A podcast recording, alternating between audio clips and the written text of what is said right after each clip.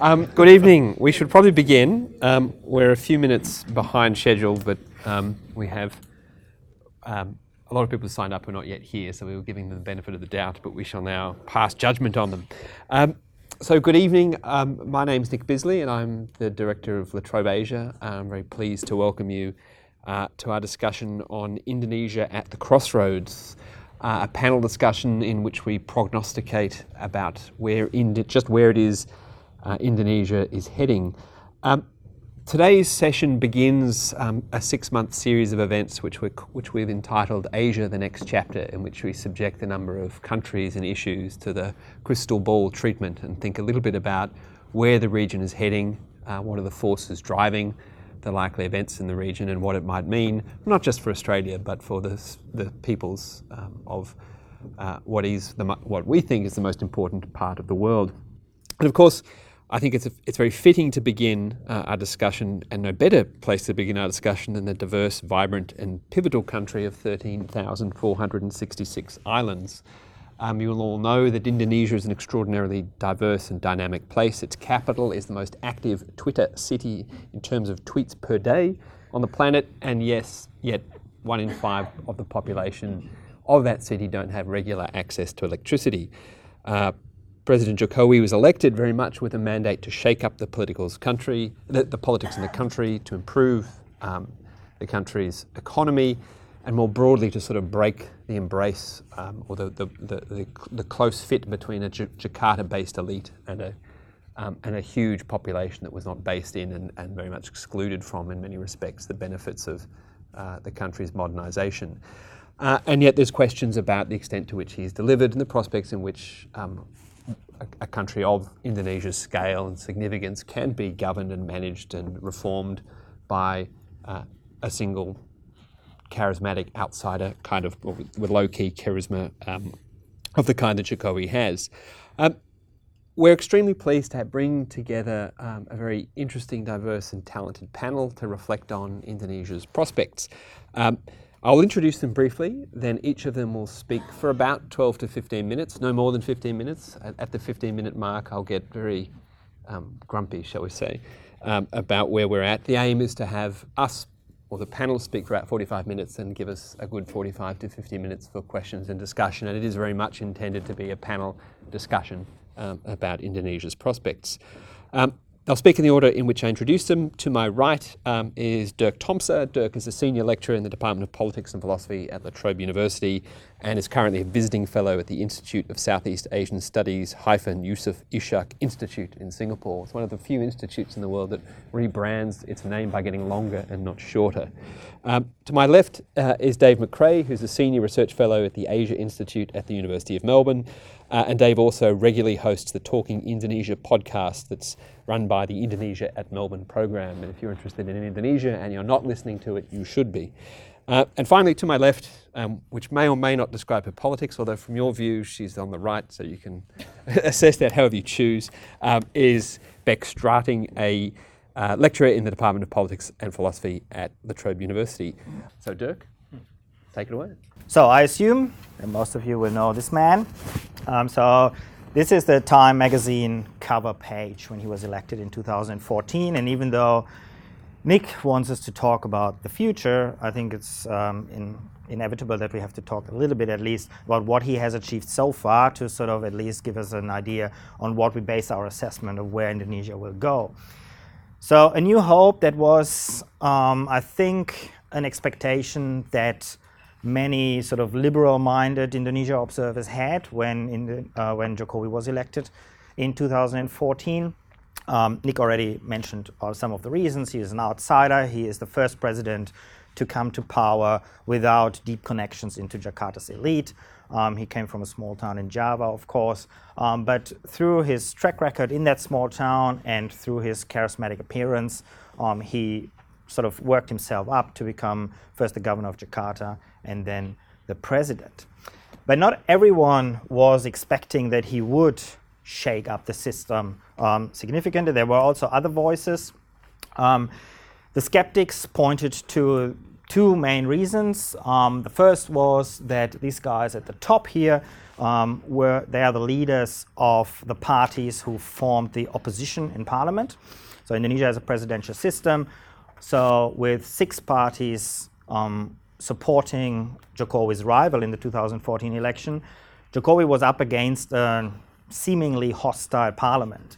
And so the skeptics were arguing that um, he may be a good man, but he will find it very difficult to get anything through um, parliament.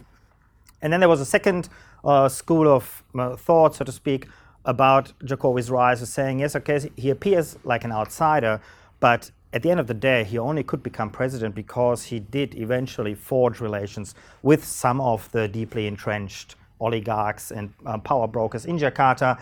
Um, he took Jusuf Kalla as his vice president, who had been vice president before with, with SBY, and his closest advisor is sitting there um, on your left, uh, Luhut Panjaitan, who is a former Golkar man, former military man, very well connected, and he is now the key man basically to um, do everything, almost everything for Jokowi. So he's not really the outsider. Some argued um, that he is made out to be, and ultimately he will just become a puppet for deeply entrenched interests in Jakarta. So now that we're two years in, um, a few issues, we, we, it's still relatively early days, but we can look at a few issues to see how he has fulfilled um, the expectations. I guess those who were particularly hopeful, um, the optimists were the first to be disappointed. Um, they had to realize that it was indeed difficult for Jokowi to immediately push through with reforms, with some of the promises that he made, had made in the campaign. Um, so in the beginning, for example, he made a number of rather controversial appointments to cabinet, um, to key institutions like the police, um, which gave the impression that he was indeed caving in to old established interests. You see here um, at the bottom right, he's shaking hands with Setya Novanto. I'll come back to this uh, man later. He was then the Speaker of the House, and he is now the chairman of um, the Golkar Party, which was, of course, the um, party of the former authoritarian regime. And sort of he epitomizes the old entrenched interests. And um, they have got along quite well over the last two years, and it looks as if it will only get better. Um, so he did have to make quite a few compromises. Um, but then at the same time, it was not all that bad. He did try to engage with certain problems that he was facing, perhaps in a uh, innovative way compared to his predecessor, Susilo Bambang Yudhoyono. I picked three issues. Um, in none of these issues, he has revolutionized Indonesian politics, but he has perhaps at least taken some, yeah, some, some very tentative initial steps. So at the top right, um, that's arguably the most important one, the, the, most significant breakthrough in a sense. Um, he endorsed the organization of a public symposium in Jakarta that discusses the events of 1965. Um, so, for those of you who don't know, in 1965, that was the beginning of the New Order regime, and this regime, which preceded the current democratic era, uh, came into being on the back of a mass killing of an estimated 500,000 people who were thought deemed to be um, sympathetic to the Communist Party. Um, subsequently, the New Order regime always, um, you know, initiated its own narrative that this was necessary, that the Communist Party was exterminated, but that there were no such large scale killings as Western observers had always said. Um, all the Democratic presidents before Jokowi were not only reluctant, they basically avoided touching this issue in public because it's still one of the most sensitive issues in public discourse. Uh, so bringing victims and perpetrators together at one table and letting them speak was really a major breakthrough.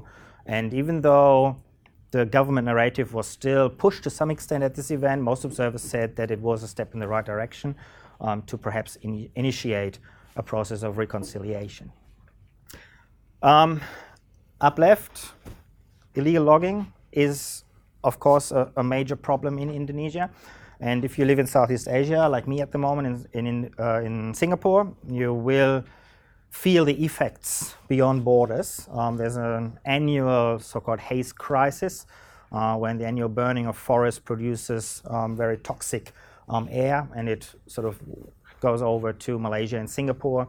Um, it's been a problem that, again, none of the previous governments has really tackled. Um, it's too early to say what Jokowi will achieve, but he has at least um, issued um, the, the first orders to um, initiate a, a, moratorium on new palm oil concessions. And he has also backed a specific moratorium for the Leuser um, ecosystem up in Aceh um, to stop mining and logging there.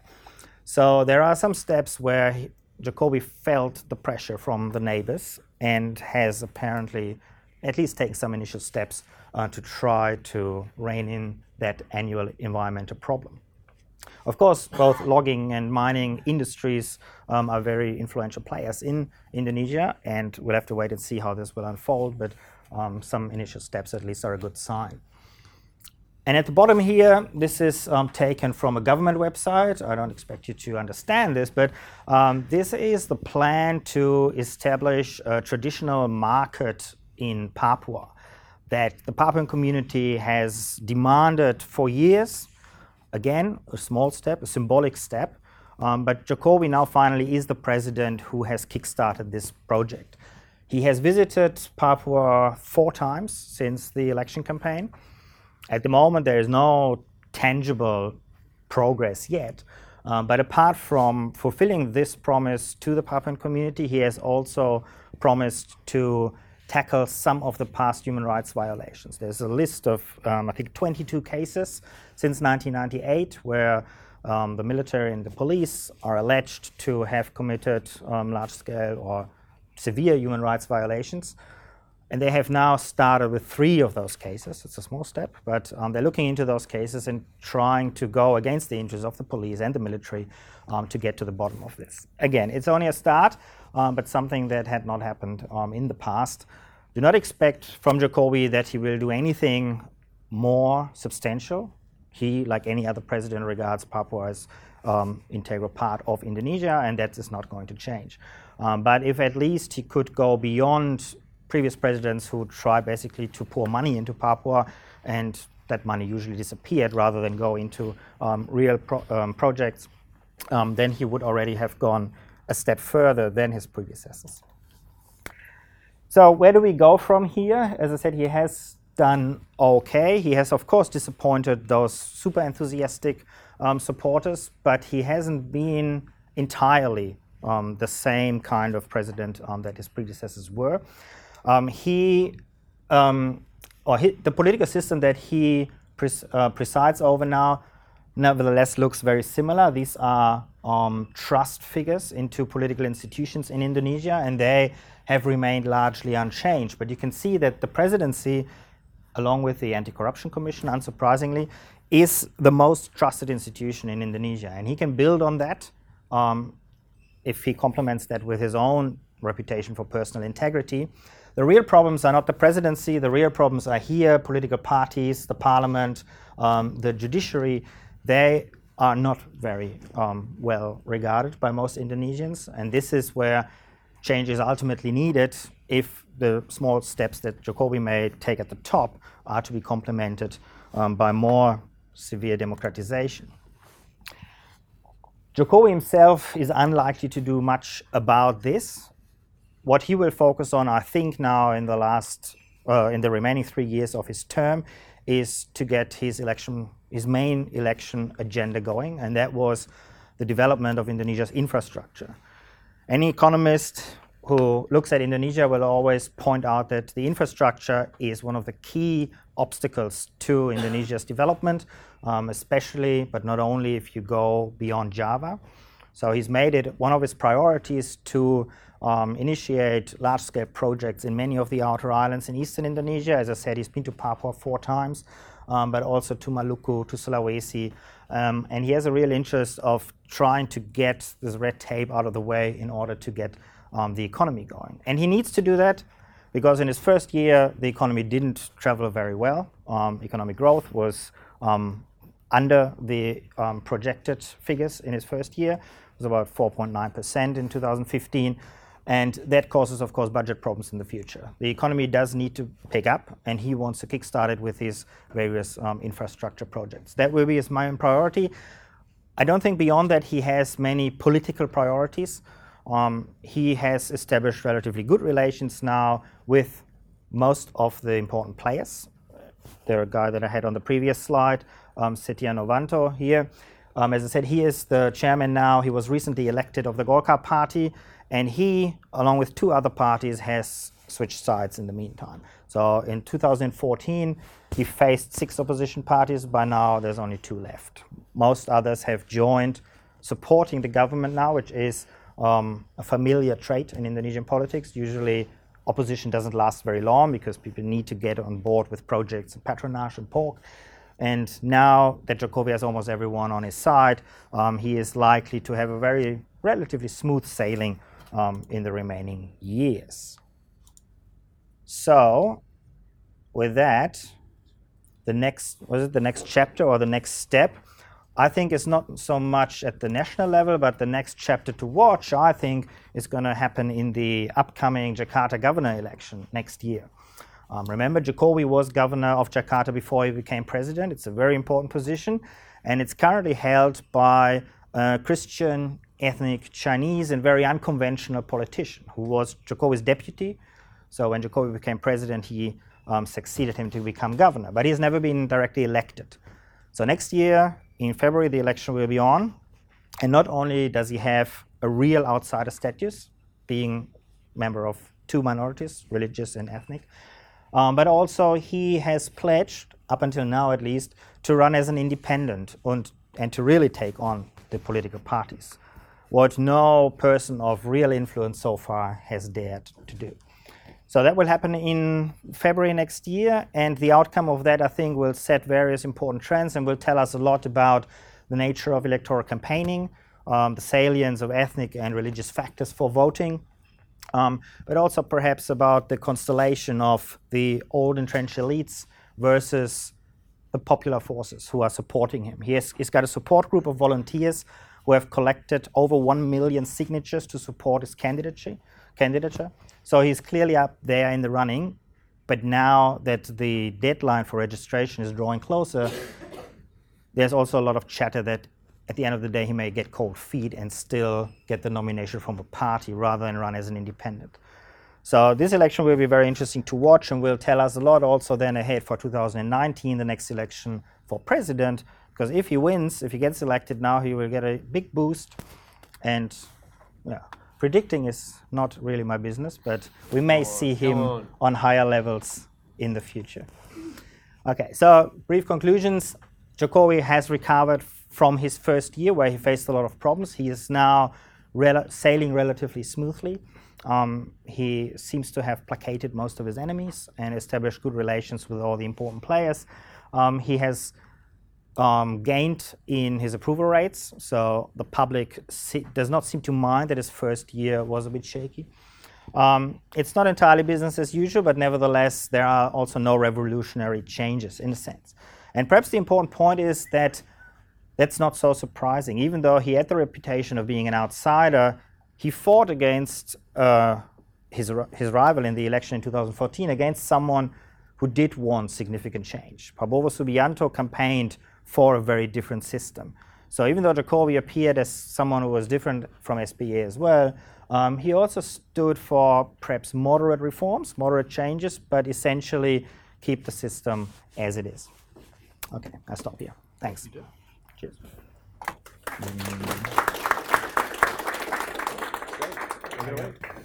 Right, well, I'll jump straight in, and uh, Nick hasn't let me use PowerPoints, so uh, I'll, I'll, just sit here and talk. Someone. Um, so basically, tonight I've been tasked with looking at Indonesia's prospects uh, on the foreign policy front as an international actor. Um, when I've addressed this topic before, um, I guess I've had a fairly consistent line, namely that in Indonesia you have a strong push from the populace and an aspiration among foreign policymakers for Indonesia to play a greater role on the international stage.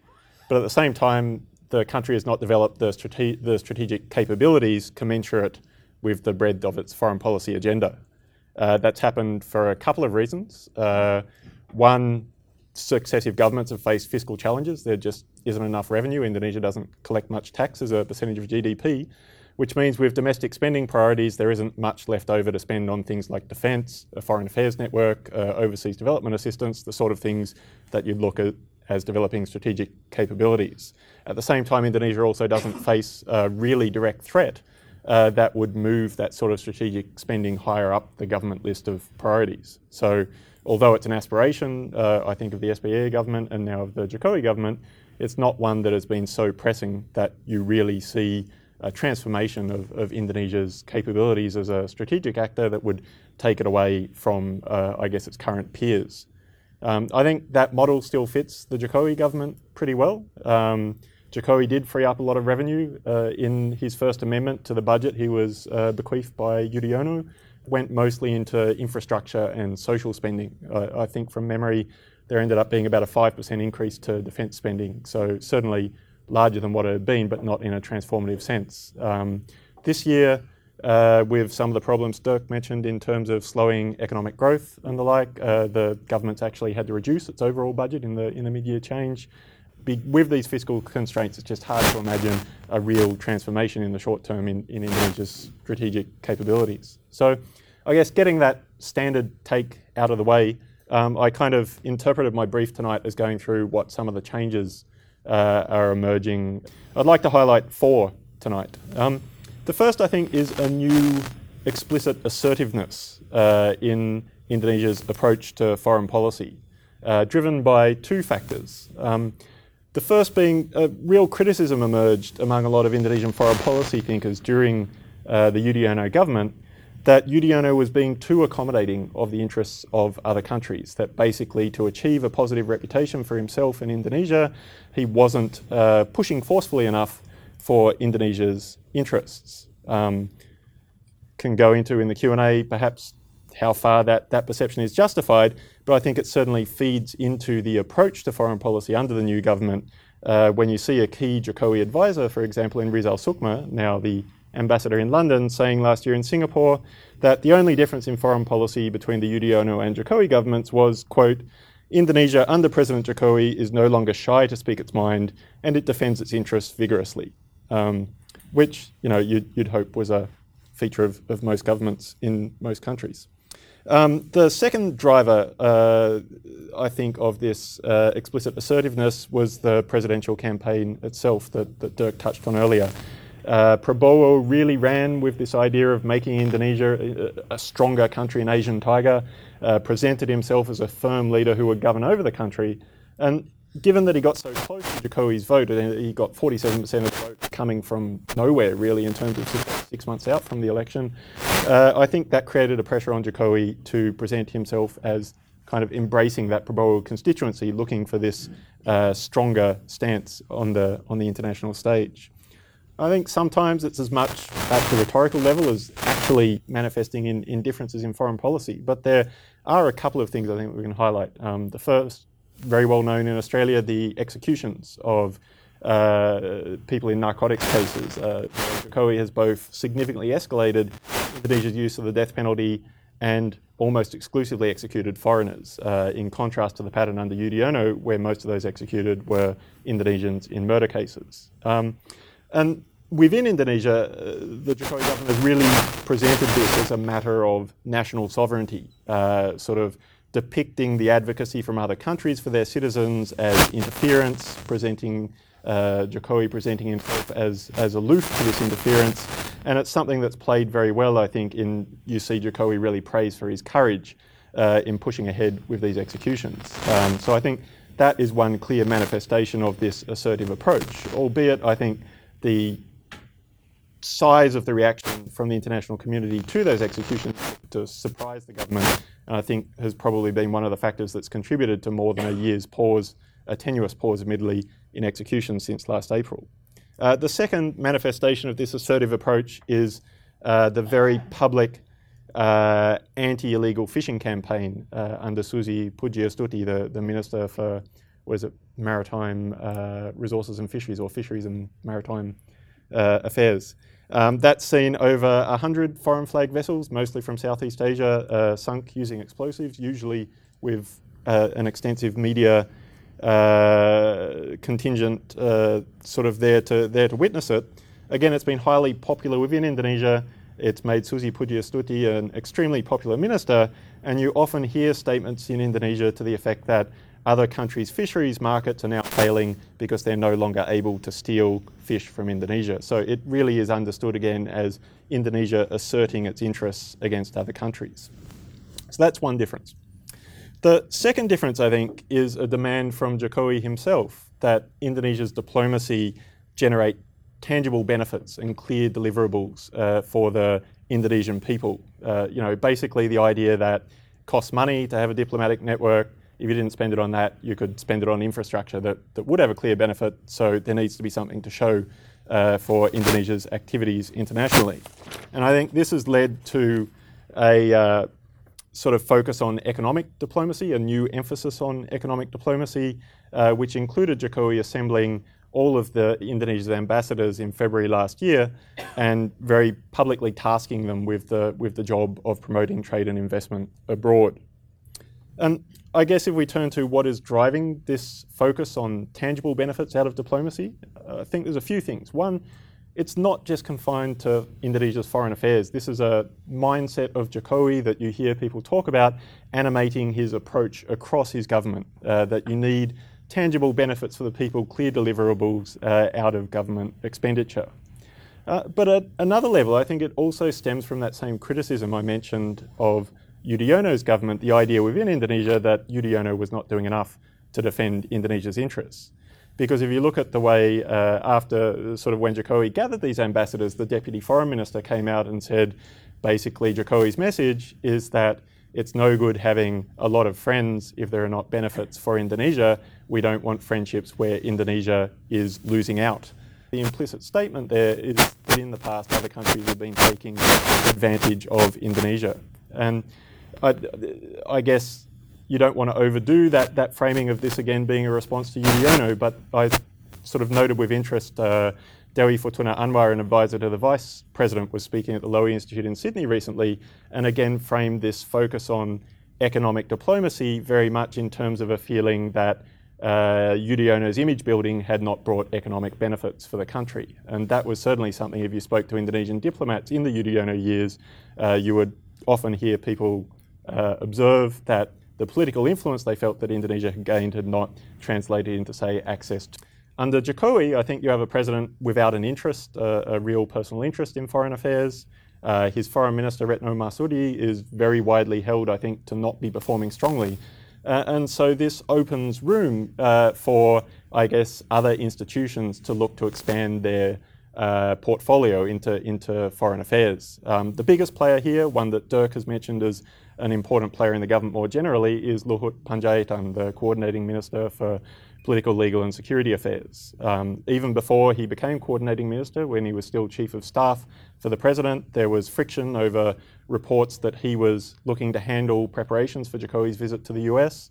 Uh, since he's become coordinating minister, I think you've seen him play a really prominent role on diplomacy in the Pacific to seek to head off the internationalization of the Papua conflict, uh, also on the South China Sea issue. Uh, a second institutional challenge comes because of a focus under Jokowi on the maritime domain, uh, which I guess was encapsulated in this idea of a global maritime fulcrum. I'll have to skim over this a bit, but essentially the idea is because Indonesia sits astride key sea lanes, it's an opportunity to put itself at the shift in heft from the west to East Asia, uh, both economically and strategically. Now, when it was announced during the presidential campaign, uh, by all accounts, this was essentially a back of the envelope policy. So there has been a significant policy formulation task to be undertaken. And the question is where in government that will sit. Uh, at the moment, it seems to be in the Coordinating Ministry for Maritime Affairs, where the interesting thing is it's being led up by uh, Arief Oegroseno Havas, the career diplomat that many people expected to become foreign minister. There's the potential for institutional competition there. A final point of institutional competition uh, in the Jokowi government is the government's decision to appoint uh, seven ministers as liaisons for particular countries. Now, I can imagine Nick is going to be tapping me on the shoulder pretty soon. Uh, so, the final issue I'm going to highlight just very quickly is a new emphasis, I think, on China in Indonesia's foreign policy, both economically and strategically, under Jokowi. And uh, this will probably get me cut off before I finish, but I should say at the outset this new emphasis comes from a starting point uh, where the Indonesian foreign policy community traditionally has been more wary of China than the United States, and Indonesia has a much larger security relationship with the United States. Uh, but basically, in the economic sphere, Jokowi has presented a stronger relationship with China as an opportunity for Indonesia to benefit from China's growing heft. Uh, the, the, I guess the logic underpinning it is China is growing really rapidly. The perceptions of this emphasis on China were strong enough that Jokowi, uh, sort of arguing this was simply national interest prioritization and not a tilting towards China. But the flip side is that the South China Sea and the Natunas has also increasingly emerged as a strategic challenge to Indonesia.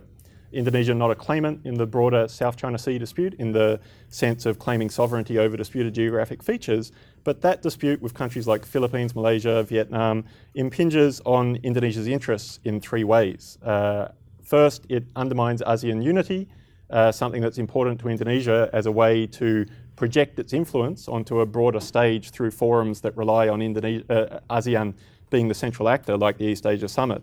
Uh, Indonesia also sees a strong interest in stability and free navigation in its region, and also uh, a third interest is in the use of international law uh, and the UN Convention on the Laws of the Seas to resolve territorial disputes, uh, both because that places it in a stronger position vis-a-vis China's claims on fishing rights, and because this is the way it would like to resolve its disputes with uh, countries on a, on a number of other borders. So it does have interests in that broader dispute, even if it's not a claimant. It's come to become a much more prominent issue in Indonesia because of three uh, incidents uh, over the past three months where Indonesia has attempted to seize Chinese fishing vessels fishing in what Indonesia asserts as its exclusive economic zone. Uh, that's caused considerable friction uh, through Chinese protests uh, and the escalation of uh, uh, sort of when Indonesia was unable to seize the first vessel using a patrol fisheries patrol boat using its navy instead. It's culminated, and unfortunately I'm really skimming here,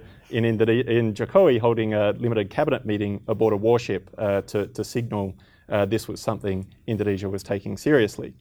Now, the interesting question, I think, is how does Indonesia balance uh, the economic importance of China and the view that uh, sort of it's strongly in Indonesia's interest to benefit from that with this strategic challenge? Um, that's a matter of really open debate in Indonesia at the moment. So I think I've only got time here now to say what I think the dominant government approach has been so far. And that really has been to stress these stronger, these longer term interests in stronger ties with China and try to position these Natuna incidents as something that can be dealt with as a, as a lesser issue. Uh, you've seen Rizal Sukma uh, talk about solving this through enmeshing China in illegal fishing cooperation, uh, however sort of promising an avenue that might be. Uh, sort of the, uh, I guess, insider on foreign policy I, I interviewed last week for this Talking Indonesia podcast talked about signaling to China this is not a life and death issue. Uh, this is something that can be dealt with as a fisheries issue uh, in, the, in the context of the two countries' broader interests in, in economic development. And the presidential spokesperson, too, taking this line saying Indonesia doesn't negotiate on sovereignty, uh, but we do also need to remain friends, both with, uh, you know, with a range of countries and, and not just China. So I think all I have time to say there is there's criticism, strong criticism being expressed uh, outside of the government of that approach. And I think it's a live space to watch as to how Indonesia reconciles its different interests vis-a-vis China. And perhaps we can go into that in the Q&A. So in summary, no transformation uh, in Indonesia's capacities in a fundamental way as an international actor, but clearly some emerging differences in the way the Jokowi government is approaching foreign policy. Thanks. Thank you. Only a little bit of uh, Indonesian style inflation there to your time. So Sorry about that. That's all right. Um, Bec. Hi, uh, thank you for having me on the panel tonight. Uh, my initial plan for this evening uh, was to talk about Australia's foreign policy approach vis a vis Indonesia uh, in the context of the Australian federal election. Uh, the problem is we don't have a result yet. Uh, we know, I think, at this point, at least the, the last uh, time I checked, uh, it's looking like the coalition uh, will form government. We don't know whether it will be a very, very slim majority or whether it will be a minority. Uh, I think we know that uh, Katter's in the mix. Bob Katter, good to see the Mavericks back in the game. Uh, so I guess I'm working on the assumption that uh, the coalition will be in government uh, and that Malcolm Turnbull will continue to be Prime Minister. But I guess this kind of, uh, as I've been thinking through this over the past week about what I was going to talk to you about today, uh, I guess I want to start by raising the question does it matter? Does it actually matter for the relationship who is in government, who forms government in Australia.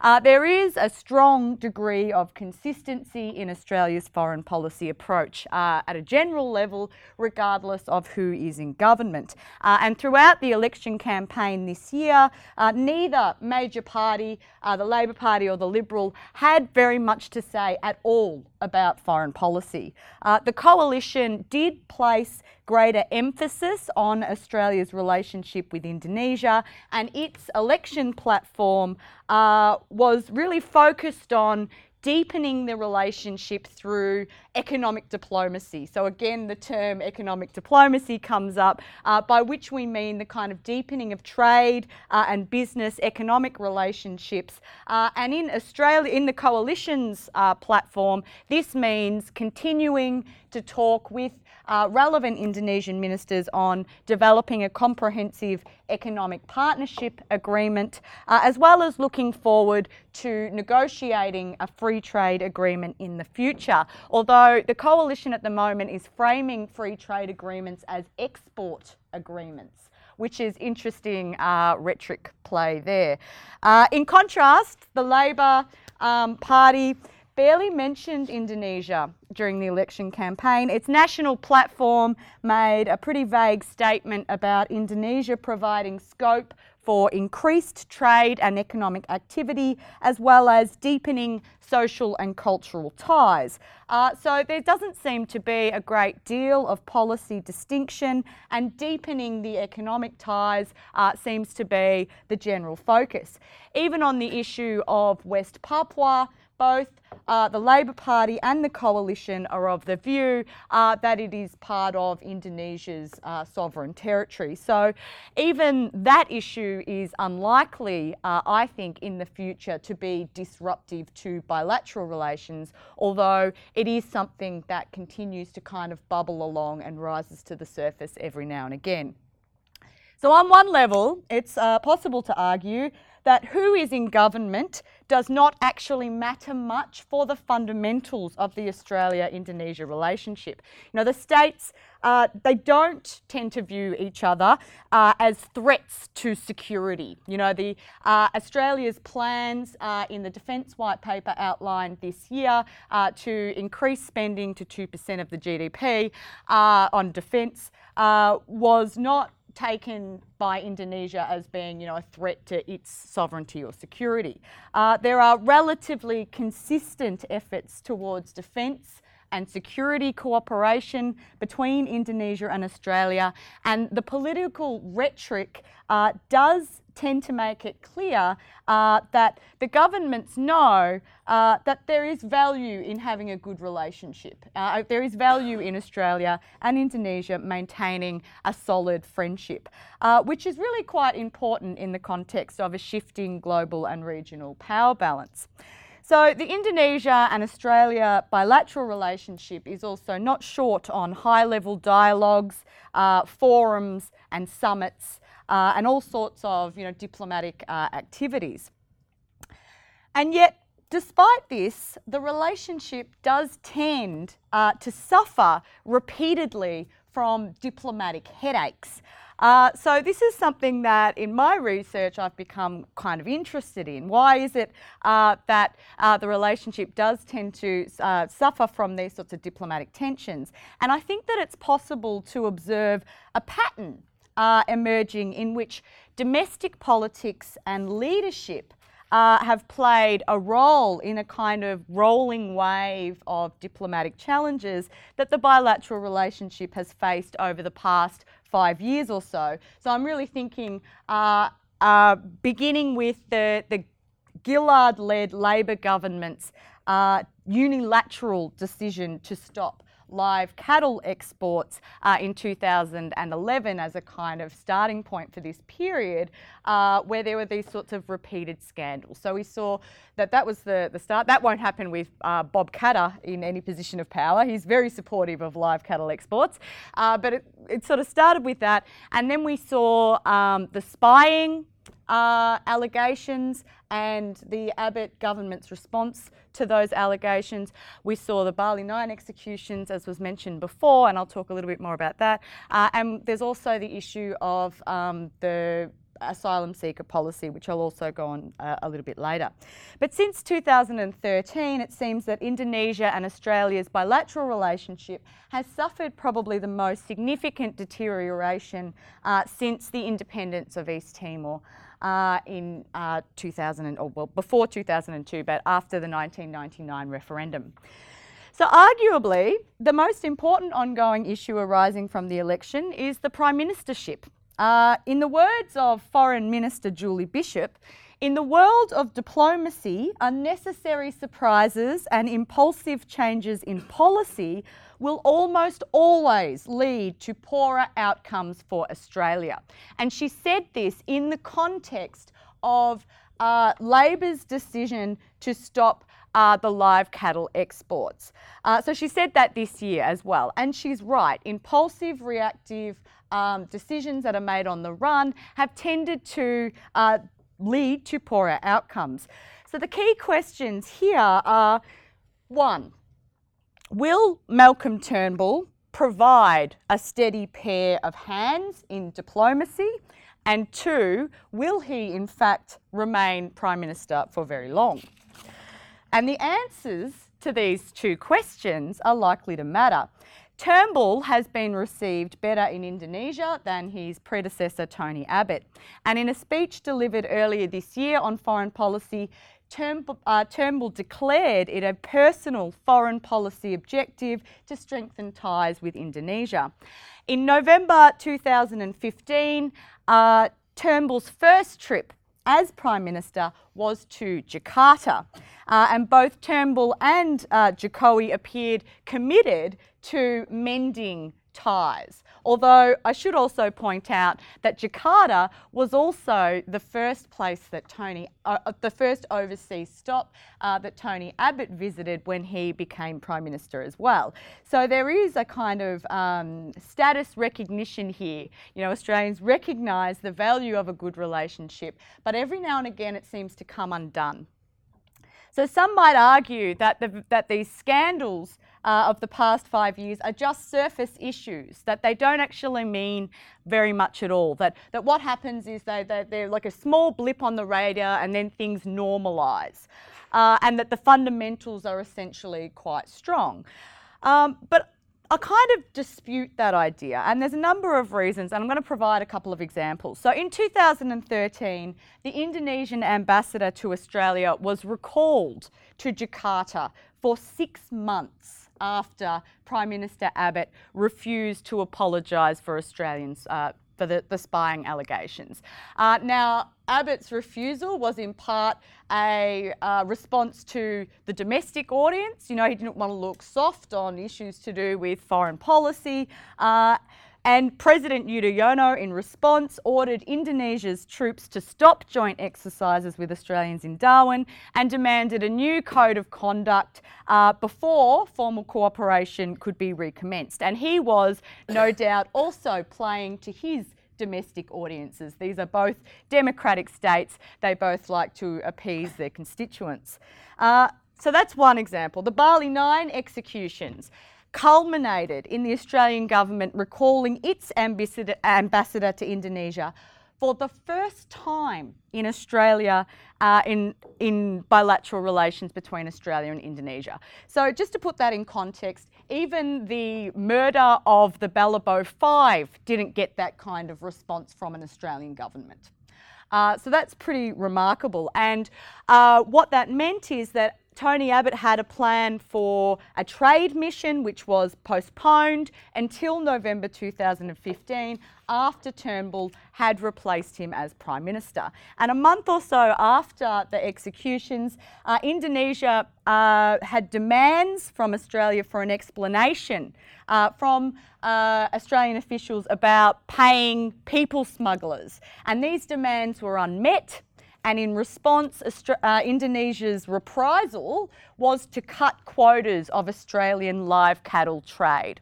Uh, so I'm using these examples as a way to point out that these incidents uh, are not just kind of small things, they actually undermine the capacity of Australia to enact its foreign policy as economic diplomacy as a central plank of the coalition government was effectively put on hold for most of 2015. So I think we need to question what normalised relations actually look like and how Australia might actually prevent these sorts of um, challenges from emerging in the future.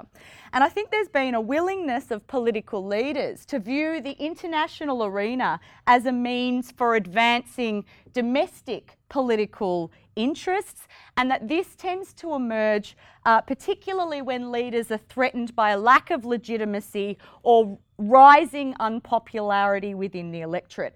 And Tony Abbott and uh, Joko Widodo have both been accused of having approaches to foreign policy that are geared too much towards winning votes, you know, being too populist, uh, rather than focused on strengthening relationships with other states.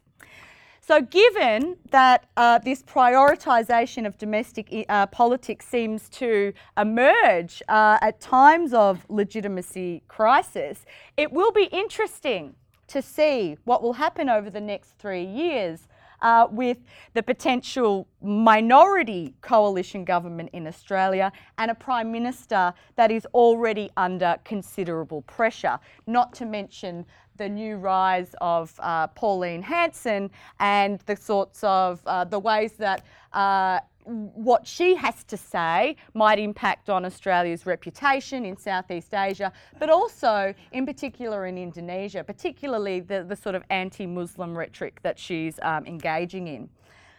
During the time that Turnbull has been Prime Minister, there has been a notable calming of bilateral tensions. However, it's also been the case that for most of 2016, the Australian government's been focused on domestic priorities. So we haven't really seen enough to know what it's going to be like in the future. Uh, but getting the balance right between domestic and international priorities is likely to be important. So looking ahead to the future, I just want to uh, isolate uh, three areas that I think will be important.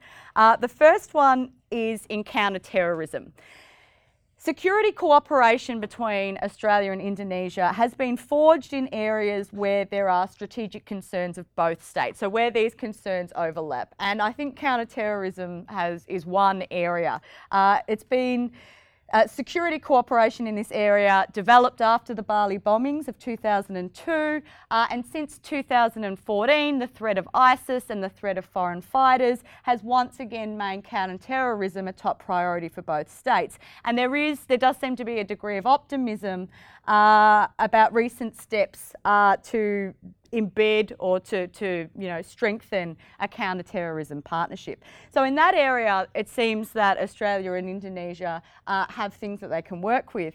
Uh, the next issue that I wanted to talk about uh, was irregular migration, where interests seem to clash. Uh, so for both major parties, uh, in Australia, border security has become paramount. Australian leaders have showed little inclination to accommodate Indonesia's views on asylum seekers being towed back to Indonesia. Indonesia prefers a regional burden sharing approach that requires cooperation and coordination across countries of origin, transit, and destination. Uh, so it tends to view Australia's unilateral uh, boats turn back policy as a bit of a threat to maritime sovereignty and also in the ways that it, the, that, that it undermines a, a regional solution. So I predict that this will continue to be a source of friction in the relationship into the, uh, the short-term future. And last, just to, just to finish, uh, I wanted to bring it back to this idea of economic diplomacy. As a neighbouring state with a large population and a growing middle class, Australia looks to uh, Indonesia as an expanding market. Uh, and yet, developing trade and business links has been a significant challenge over a long period of time. Economic diplomacy is not new. This is not a new approach to the relationship. Uh, the reality is, is that it has been, uh, you know, Paul Keating tried it in the early 90s. This has always been an area of difficulty in the relationship. And former Trade Minister Andrew Robb conceded that Australia has overlooked Indonesia in, in terms of trade. It has, uh, the coalition favoured free trade agreements with uh, Northeast uh, Asian states. But since becoming Prime Minister, Turnbull's focus in relation to Indonesia seems to be uh, talking up the economic opportunities on the one hand while trying to downplay cultural uh, and political differences on the other. So this is kind of reflective of the um, Turnbullian brand of optimistic politics, and I don't think that it's uh, particularly wise to discount the importance of identity politics and the politics of fear and the influence that that has on the relationship. And there are risks, I think, in presenting Indonesia merely as a market. Barriers to trade are deep uh, they have something to do with what, uh, what Dirk was talking about with things like infrastructure. Um, the ease of doing, Indonesia doesn't have a particularly good reputation in terms of ease of doing business. There are cultural and language barriers. Uh, and there's also a narrative in Indonesian civil society about Australia being exploitative.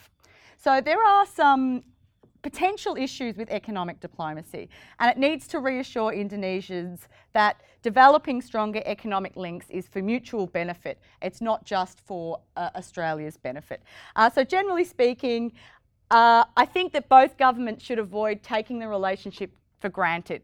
Both states need to have a good relationship with the other state, but that requires cultivation at all levels of the uh, of all engagements. Uh, levels of engagement is what I'm trying to say.